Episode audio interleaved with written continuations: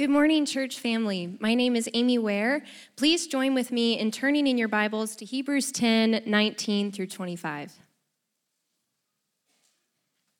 Therefore, brothers, since we have confidence to enter the holy places by the blood of Jesus, by the new and living way that he opened for us through the curtain, that is, through his flesh, and since we have a great priest over the house of God, let us draw near with a true heart in full assurance of faith with our hearts sprinkled clean from an evil conscience and our bodies washed with pure water, let us hold fast the confession of our hope without wavering, for he who promised is faithful.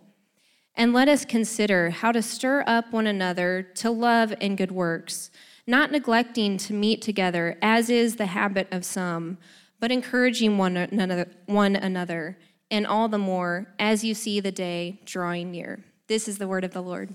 Thanks be to God.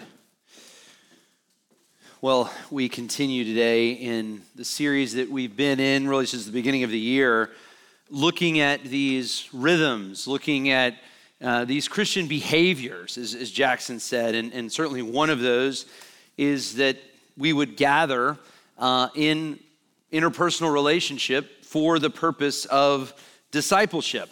And throughout the series, we've been looking at you know, what we call is our covenant wheel. And you can really understand our, our whole church in this. Um, uh, what is our convictions as a church, what we want to be the values of our church, and really these behaviors. And so we've looked at corporate worship and personal devotion and family worship a few weeks ago. We looked at kingdom generosity and what it means to support the church, to, to be generous to the king to, to ministry through your local church. Uh, and then today we're looking at relational discipleship, a community of believers gathering together, really focused on growing in the Lord, focused on God's word, focused on spiritual growth. And the, the passage that we're looking at today certainly leads us to this end. Um, it's, it's a passage we've looked at before. In fact, all of these passages in this series are passages we've looked at before. They're kind of anchor passages for our church. They're, they're passages that we want to keep coming back to uh, that really help shape who we are as a community. Hebrews 10, what Amy just read for us, though, it, it really has two big points that I want to think about with you. And not to be overly dramatic, but the, the first point is the point of everything. And then the second point is the way to everything. You, know, you could really sum up the Bible, the point of everything here. What's the whole big idea? you could really sum up the Bible in the idea that God is bringing glory to himself by calling a people to himself, but by creating a people for his own possession. That, that God is bringing glory to himself in the way that he is calling this people to himself. And we kind of see this theme all throughout the Bible. Jeremiah 31, 33. For this is the covenant that I will make with the house of Israel. After those days, declares the Lord, that I will put my law in them. So they're righteous people. I will write it on their hearts. And then here's the line that you see over and over again and I will be their God, and they shall be my people. Exodus 29, God says, I will dwell among the people of Israel. This will be my people, and I will be their God.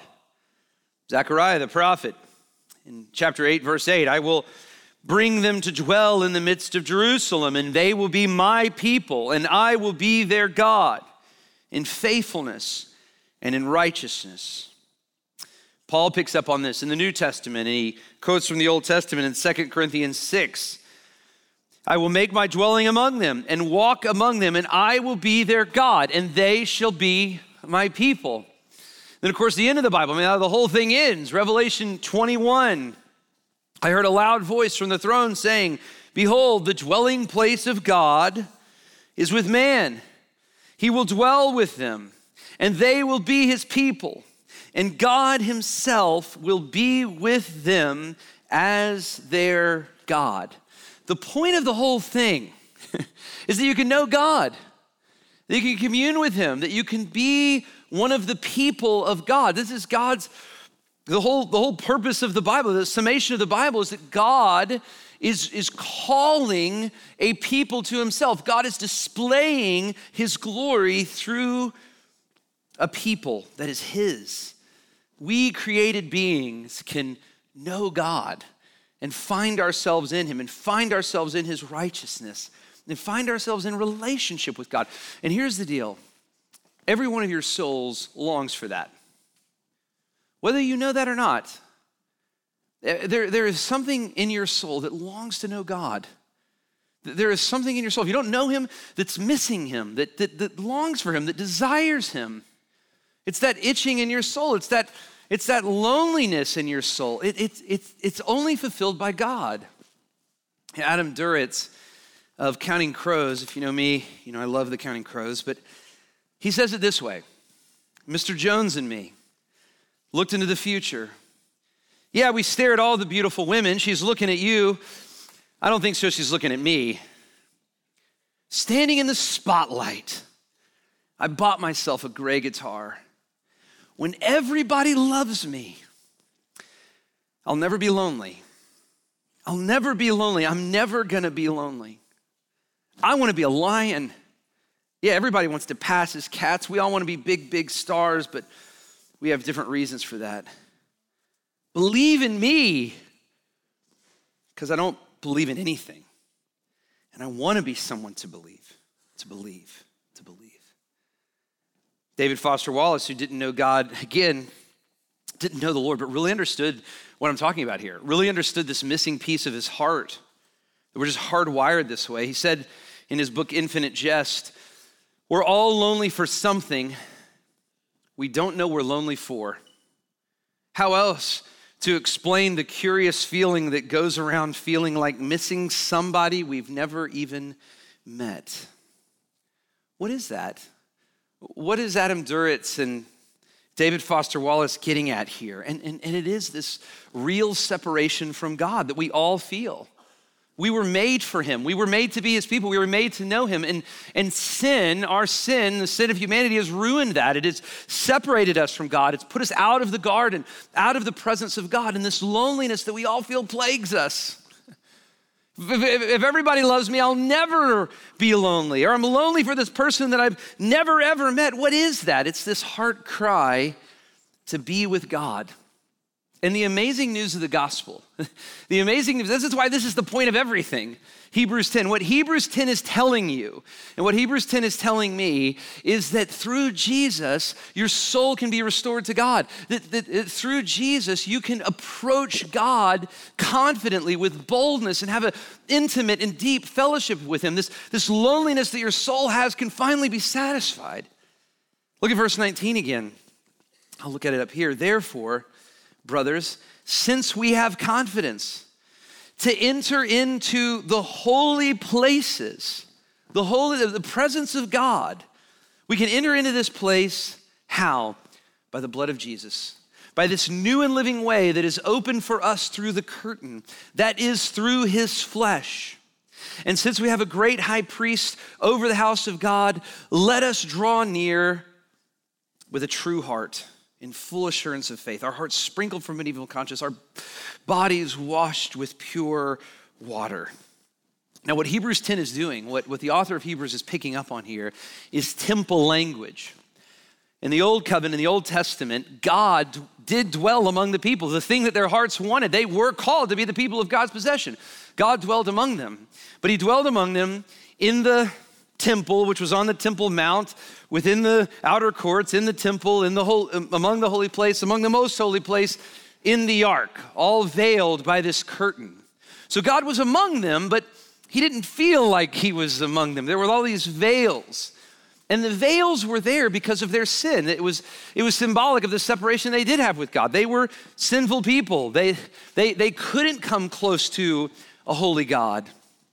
In fact, only one day a year would anyone, just one person, the high priest, go to the presence of God, go to the place where the ark was, where the presence of God dwelled to make sacrifices for sin. And, and this was only after uh, many ceremonial washings, this deep cleansing process. And he certainly didn't enter with confidence.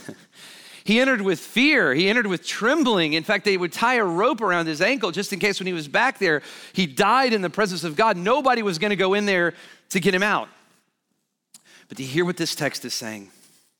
Do you hear what Hebrews is saying? It's saying now, in Jesus, there's a new curtain. The language that he's picking up on there, there was a there was actually two curtains, two three and a half inch thick curtains. three and a half inch thick curtains. If you think about this, two of them stacked together, seven inches of curtain separating the people from the presence of God, separating anyone, even the priests, except for the high priest, only, only once a year would go behind the curtain. No one could come close to the presence of God. But now, there is this new curtain, this new and living way open for us through the curtain that is through his flesh.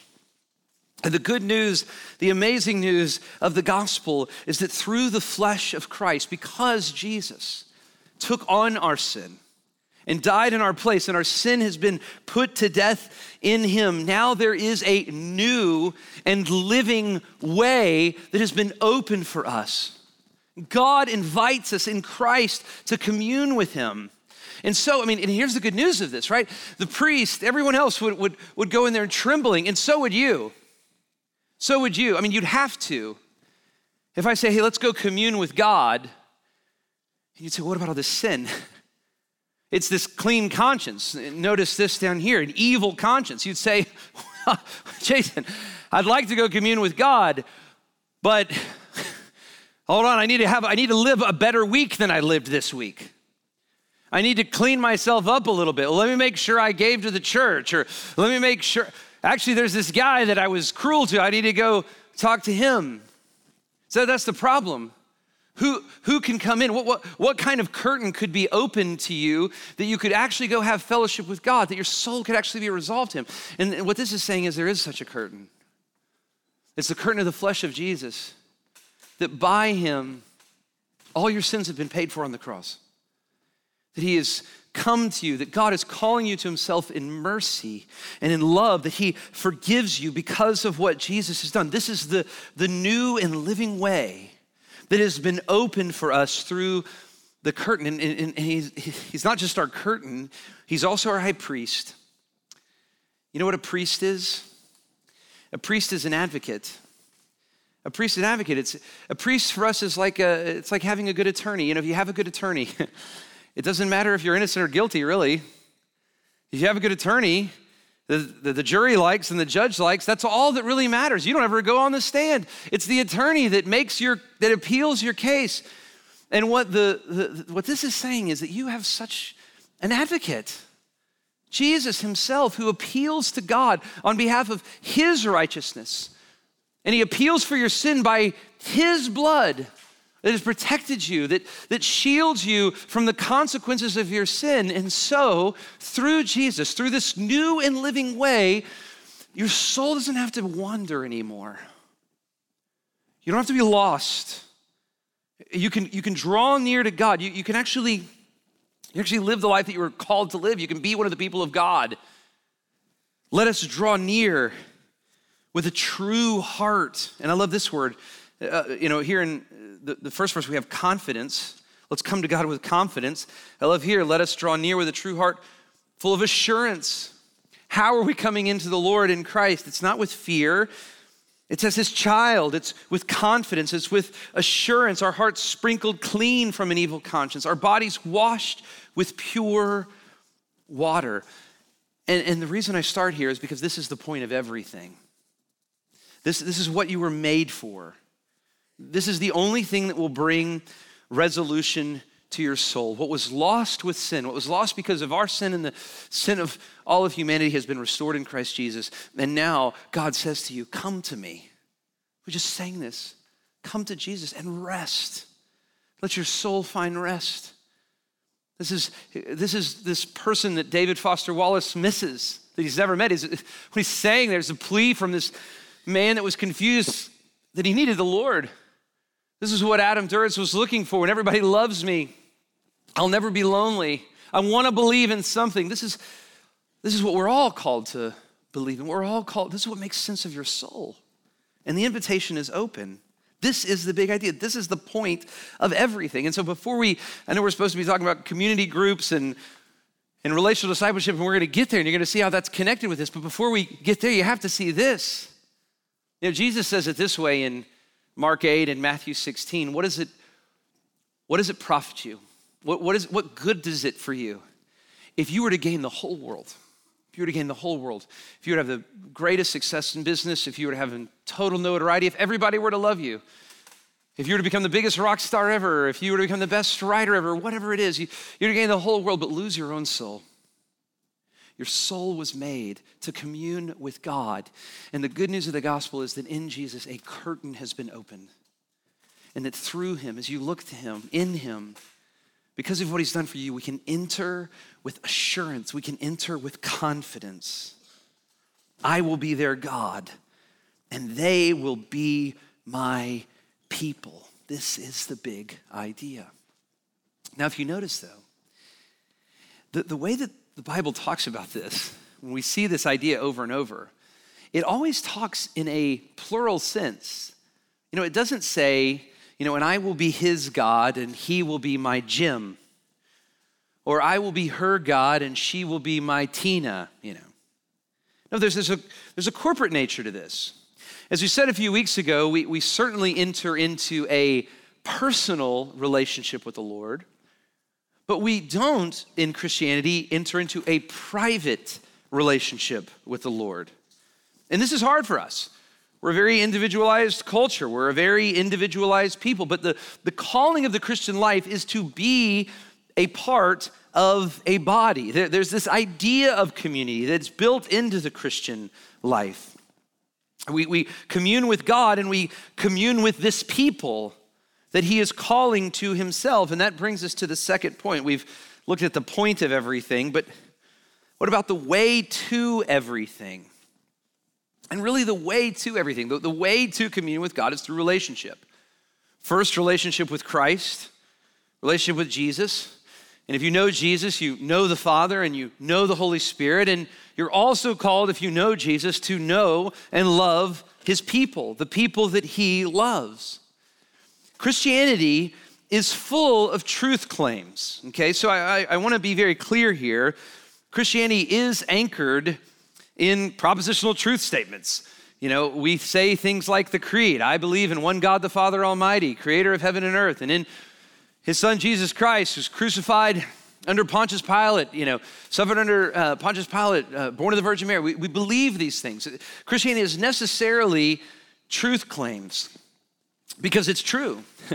because Jesus came in real space and real time and, and really lived, right? It, as I said a few weeks ago, there, there's no such thing as this kind of like, well, my Jesus is like this and my Jesus is like that. that that's an idol. That's, that's no Jesus. Jesus is who he is. So Christianity is necessarily anchored in truth claims, but it's, it's not just truth claims. Christianity is, is namely not just about believing things, it's about knowing someone. It's truth claims because it's actually someone who actually existed, who came and manifests himself in real place in real time. But, but ultimately, it's truth claims that call us into a relationship with Christ, relationship with the Father, relationship with the Holy Spirit, and relationship with his people. So look at verse 23 with me. This is, this is really, really helpful. So, again, the point of everything Author of Hebrews just been talking about how we can draw near to the throne of God through Christ. And he anchors this in a truth claim. Uh, this is, this is very important. He says, Let us hold fast to the confession, right? So he's, he's even getting at this idea. We believe these things that Jesus has come, that Jesus has called us to be a part of a kingdom. It is a confession, it is faith, it is a belief. For he who promised is faithful. So, the point of everything is that you can commune with God. How do you commune with God? You commune with God through Christ, through the good news of his gospel, that Jesus has come to pursue you, that Jesus has come to save you, to reconcile you with the Father by his cross, by the power of his resurrection. But how then do you hold fast to the confession? That, that becomes the question of the text. If Jesus is the way in to everything, how do you hold on to him? How do we hold fast to this confession without wavering? And then the answer comes in the next verse, Verse 24. And this was the, the passage that Zach was talking about earlier. Let us, again, corporate, consider how to stir up one another to love and good works, not neglecting to meet together, as is the habit of some, but encouraging one another, all the more as you see the day drawing near. The point of everything is that you would know God. The way to know God is through Jesus and through his gospel, to believe in his gospel. But how do you hold fast to his gospel? And here it is through the community, through being a part of his body, his people. And so, a couple of thoughts on Christian community. First of all, the practice of community. You know, we talk a lot about rhythms. I mean, that's this whole series. We're talking about the, having a rhythm of relational discipleship in your life. Is that in your life? Do you, do, is, there any, is there anybody that you're in real communion with that you know, that you're relating to, that's a regular habit of your life? You're, you're stirring one another along. And again, there's really, there's so many opportunities here. If you say, well, I'd like to do that, but I can't find anything. We, you know, we have 60 or 70 groups here. We have 50, 60 cohorts. There, there are opportunities for you to get involved. If you, if you say, I can't find one, please come and find me. Come and find Jackson. We, we want to connect you with other believers. But this is a rhythm of the Christian life. Don't neglect this. I love verse 25 not neglecting to meet together. And this is actually a very comforting little phrase here for a pastor, as is the habit of some. It says, man, even the author of Hebrews had to deal with people skipping church, you know, as is the habit of some. And it, it, it's comforting to me because even the author of Hebrews is saying to you, hey, look, don't, don't, don't travel every weekend. it's, good, it's good to go out and ha- have some fun here and there, but, but don't neglect this. Don't neglect the body. You know, don't, don't sleep in on Sundays. Don't, don't schedule brunches on Sunday mornings unless you go to the 5 p.m. service and you can have as many Sunday morning brunches as you want. Now, The, important, the most important thing in your life is you would commune with God. And the way to commune with God is through Jesus. And the way to hold fast to the confession of Jesus is through the community. Don't forsake the community. Be involved in relational discipleship.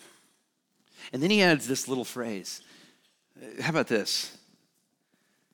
He says, not neglecting meeting together as a habit of some, but encouraging one another. And then he says, and all the more as you see the day drawing near. All the more as you see the day drawing near. Man, this will change. That, that phrase, that little tag on phrase, it'll change your life. Live in light of the day drawing near. You know, if Jesus were coming back tomorrow, I guarantee you church would be a lot more full today. If Jesus were coming back tomorrow, you wouldn't skip, you know, community group this week. Live in light of the day that's drawing near. And I don't know if Jesus is coming back tomorrow, but the day of the Lord is getting nearer, whether we like it or not. One day we will stand before the Lord. One day I said, I said earlier, the only thing that really matters is that you would have communion with God. We're distracted because of that. We, it's hard for us to see that in this sinful and fallen world. One day that will all be clear. Live in light of that. All the more as the day is drawing near. If you're not in a group, if you're not in a cohort, get in one. Don't neglect this part of your life. It, it protects the confession, it's how you hold fast to the confession of your hope without wavering. I've given before the illustration of a fire. You know, I love to build fires, and um, actually, in the first service, I gave this same illustration, and one of the little boys drew me a fire. And I thought, man, that's really helpful. Here's the fire here. And uh, but I was like, man, it, he, it, this this little boy is one of the Menina boys. He got something. But you know, the, the key to a fire here. One of the reasons I love a fire is if you get it hot enough, you can literally throw anything in there. I mean, this is, I mean, I love it's like late in the night, you've gotten the fire really hot, and you're just like, let's see if this will burn, let's see if this will burn. And you just start throwing stuff in there because you get a great coal base and it doesn't matter. I mean, if it's, if it's wet or whatever, you throw it in there and it'll burn because the fire is so hot, it'll consume it. That's what happens when the coals get together. They, they have this way of stirring one another along in the fire. But if you ever want to put a fire out, you know how you do it? If you've never built, if you're not experienced with fires, I'll tell you how to put one out. This is your Smokey Bear moment of Christ's covenant. You can prevent forest fires, but here's how you do it. You, you get a log or something and you spread all the coals out. You, you, you take all the coals, you get them from, when they're, they're together, they burn hot, but you spread them out. And here's the deal on a cold night, if you get one of those coals, one of those coals that was in the middle of the fire, this, this, hot, hot fire, you could take one of the coals that was right in the middle, and if you spread it out away from all, the, from all the other coals on a cold night, if you spread it out just 10 minutes later, you can pick it up. A, a coal that 10 minutes before would have seared your hand and left a scar for the rest of your life, just 10 minutes later, you put it out on a cold night, it's cool enough to pick up and hold in your hand. That's what happens with fires. And the same thing happens to you. You, get, you, you neglect the communion of saints, you neglect this, you, you'll burn out. Your fire for the Lord. You'll, you'll get distracted with other things. You'll grow cold for the Lord. You won't hold fast to the confession without wavering. We need this. If, don't neglect this. The only thing that matters is that you know God. The way that you know God is through the gospel of Jesus and the confession of the hope that we have in Him. And the way that we hold on to that confession of faith is in the community. Don't neglect meeting together, but encourage one another, and all the more as you see the day drawing near. You know, Dietrich Bonhoeffer wrote a great little book called Life Together. And he talks about this fire effect that I'll talk about here. He doesn't, he doesn't use the the, uh, the particular illustration, but here's what he's talking about. And I'm going to read it to you, but, but I want you to hear kind of what he's saying. He's saying sometimes your faith is not as strong, you know. Sometimes your faith is not going to be as strong, Butler. And there's going to be times where you're going to need a brother to say something that's going to stir you toward the Lord. And then here's the deal, too. Sometimes my faith is not going to be as strong. It's true. I mean, I'm a professional Christian, but there are times when my faith is stronger and there are times my faith is weaker. But the thing that keeps it hot is when I have guys like Butler that, that I, I hear about him loving the Lord, or I see him praising God, or I, I, I, hear about him serving someone, or being compassionate, or I just see mercy in him, and all of a sudden that does something to me. You know, I love going to a corporate worship service. Don't you? Don't you love coming to a corporate worship service? I love looking out and seeing you guys worship the Lord. You know, here's Thomas Collier. You, you, you can't miss him because he's like seven feet tall, but there was a time, this was uh, like three or four weeks ago, I was sitting right over here, and I just was watching him worship. And I'll be honest, I, I kind of walked in that day a little, you know, I mean, maybe the, it, well, the coal wasn't outside of the fire, but the coal wasn't in the hot, hot fire. And just seeing this brother in Christ love our Lord just lit my heart up for, for Jesus. And so that's what, that's what Bonhoeffer's talking about. He's saying, you know, sometimes you, you need, you actually need the word of God in your brother's lips Eh, not just in your own lips, not just in your own heart. He says it this way God has put his word into the mouth of men in order that it may be communicated to other men. Now, it's in the masculine, but this is for men and women, this is for everybody. Do you hear that? God's put his word in your heart so you can communicate to others. What you believe, this confession that you believe about Christ, these truths that we believe about God, we, we communicate it to one another. When one person is struck by the word, he speaks it to others. God has willed that we should seek and find his living word in the witness of a brother, in the mouth of a man. Therefore, the Christian needs another Christian who speaks the word of God to him. He needs his brother or sister again and again when he or she becomes uncertain and discouraged. For by himself, he cannot help himself without belying the truth.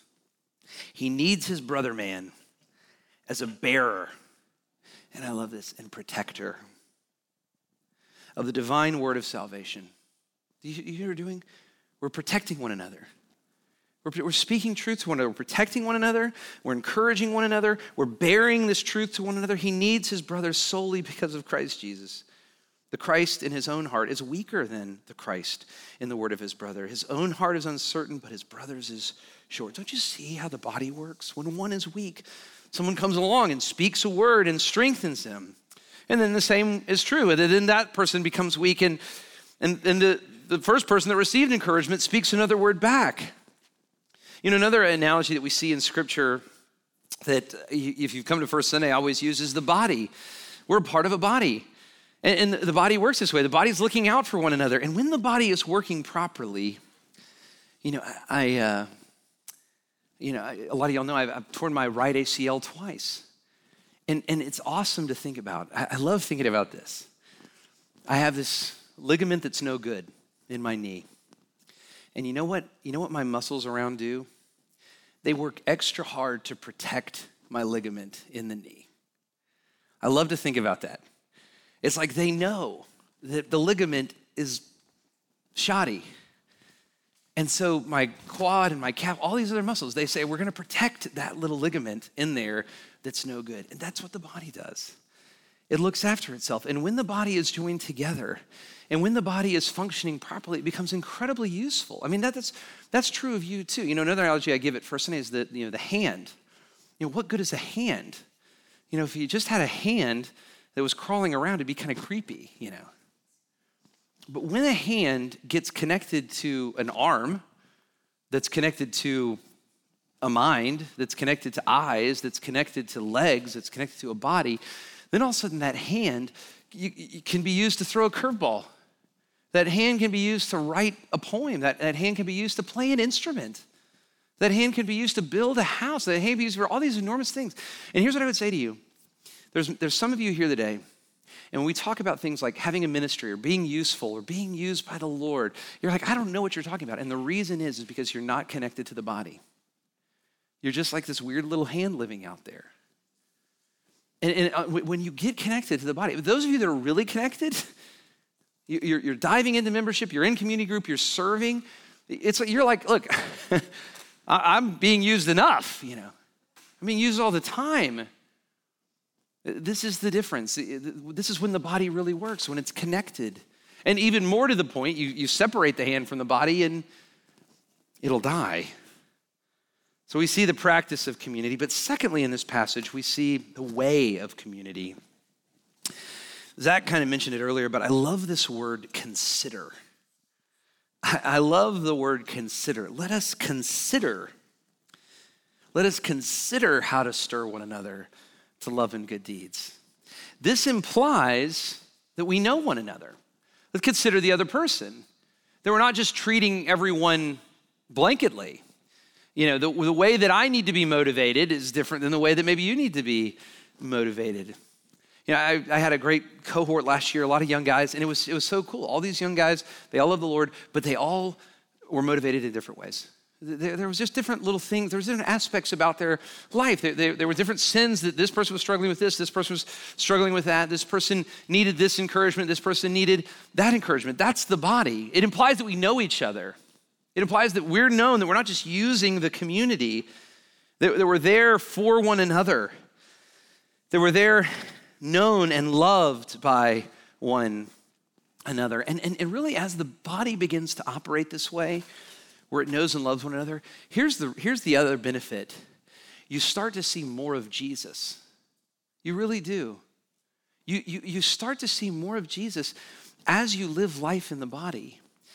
Um, there's this pub in, in Oxford, England called the Eagle and Child. And there was um, a group of writers, famously C.S. Lewis and J.R. Tolkien, that used to meet there every week. And they'd you know, have a beer and they'd talk about their writing projects they were working on. But they became very good friends.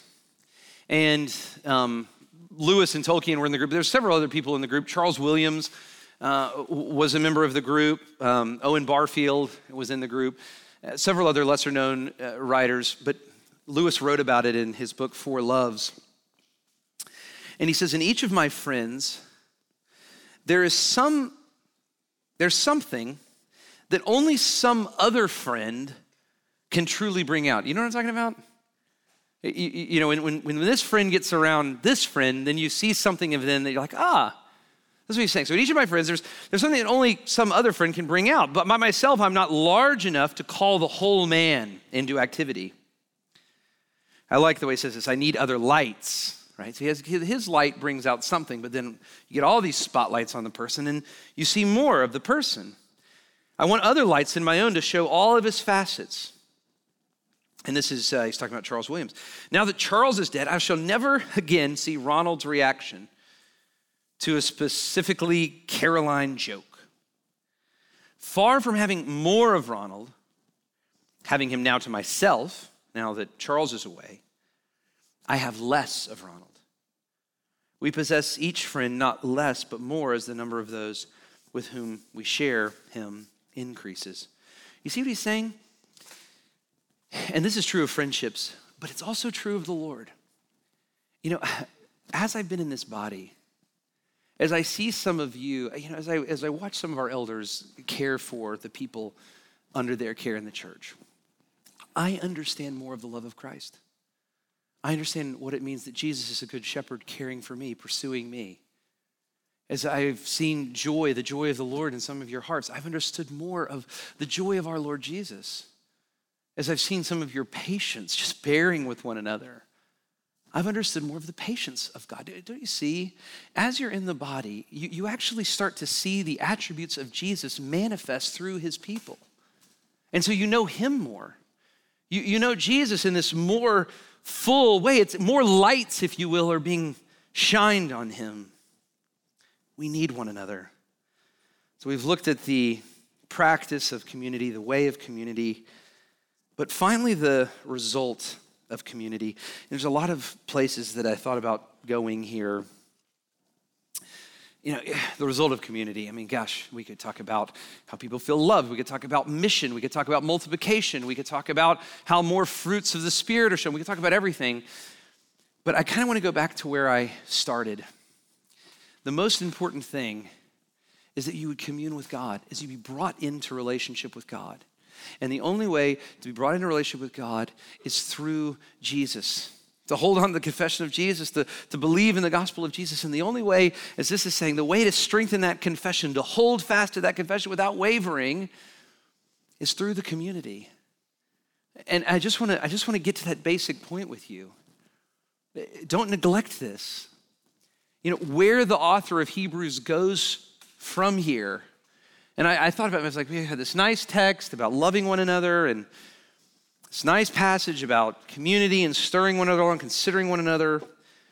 But you, you kind of have to follow where the author of Hebrews is, where he's thinking. What, what's his next thought? And so his next thought, verse 26, listen to what he says. He says, if we go on sinning deliberately after receiving the knowledge of truth, there no longer remains a sacrifice for sins but a fearful expectation of judgment and the fury of fire that will consume the adversaries. You see what he's saying here? He's saying that if your attitude toward the grace of Jesus is just, oh, God will be gracious to me. God will be gracious to me. I can live however I want to live. I can do whatever I want to live. After you've received the good news of the gospel, if, you if your attitude is continual, deliberate sin, he says for you, and I want you to hear this. I mean, somebody probably here needs to hear this. There is no longer a sacrifice for sin. I say, well, what about eternal security? Well, there's eternal security for those who come to Jesus with genuine repentance and faith. Not some sort of high handed, um, you know, not, not coming to Jesus if he's your slave, saying, Give me a little more grace, give me a little more grace, give me a little more grace. I say for you that there's, there's no longer remains a sacrifice for sin. There's only expectation of judgment. This is my point. Uh, this is so important. Hold fast to the confession. Stay faithful to Jesus. Don't be drawn away. Don't, don't be carried away by the, the tides of the day. The, the, your soul is at stake here, don't you see? Don't neglect, don't, kicked, don't, don't be the coal that gets kicked outside the fire. Stay in the community, stay steadfast. He, he concludes this section. I wish I had more time to go to the end of chapter 10 here, but he concludes this section. He says, For you have need of endurance, endure, so that when you have done the will of God, you may receive what is promised. This is life with God forever. This is the reward of God. He says, For yet a little while, and the coming one will come and not delay, but my righteous shall live by faith. But this is, this is what I've been meditating on. We, we, I looked at this passage, I studied this for this sermon a few weeks ago, but I cannot stop thinking about this. It says, If he shrinks back, my soul has no pleasure in him. But we are not those who shrink back and are destroyed, but those who have faith and persevere, and rather, and preserve their souls. Will you shrink back? Will, be, will we be the ones that shrink back? That's what I've been thinking about. And, and what will lead us to shrink back? What, what, what will carry us away? What will kick us outside the fire? I, I, I don't want to shrink back. I don't want you to shrink back. And there's so many, there's so many winds that blow on you that want you to shrink back from the confession to live for other things. You know, there's this song called um, Jesus is Better. And one of the lines says, In all my sorrows, Jesus is better. And it's a great line because sometimes sorrow will make you shrink back, it'll make you doubt, it'll pull you away from the Lord. And actually, if you're in sorrow, if you're in a hardship right now, you know, I just talked to a, a brother outside and went to the nine o'clock service that just lost his father. And he's just holding on. Jesus is better, you know. I believe in the goodness of God. And Even though my, heart, my soul is hurting now, I believe in the goodness of God. Jesus is better. And, and, and my plea to him, my plea to you, if that's your situation, dive into the community. Let the, let the word of God on the mouth of your brothers strengthen the word of God in your heart now, like Bonhoeffer said. But there's another line in that song. It says, you know, in, in all my comfort, Jesus is better. Than any comfort, Jesus is better. And, you know, if I had to be honest, this is the one that I fear for as a pastor in Atlanta. Because there's just so much comfort. Things are so nice. And if you're not careful, the wind of comfort just grabs you.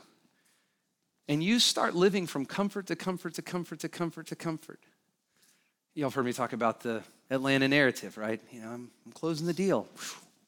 I'm awesome. I just wanted a great vacation. I'm awesome. We just remodeled the house. We just got a doodle, right? And it's just comfort to comfort to comfort to comfort. And again, there's nothing you know, necessarily intrinsically wrong with any of those things. But is that your life? And is that causing you to shrink back? That's the question. If those things cause you to shrink back from what really matters, from the Lord, from what will actually satisfy your souls, we are not of those who shrink back. We are not of those who shrink back. Let's hold fast to this confession. And, and, and to do that, we need one another. Don't neglect this. Let's pray together.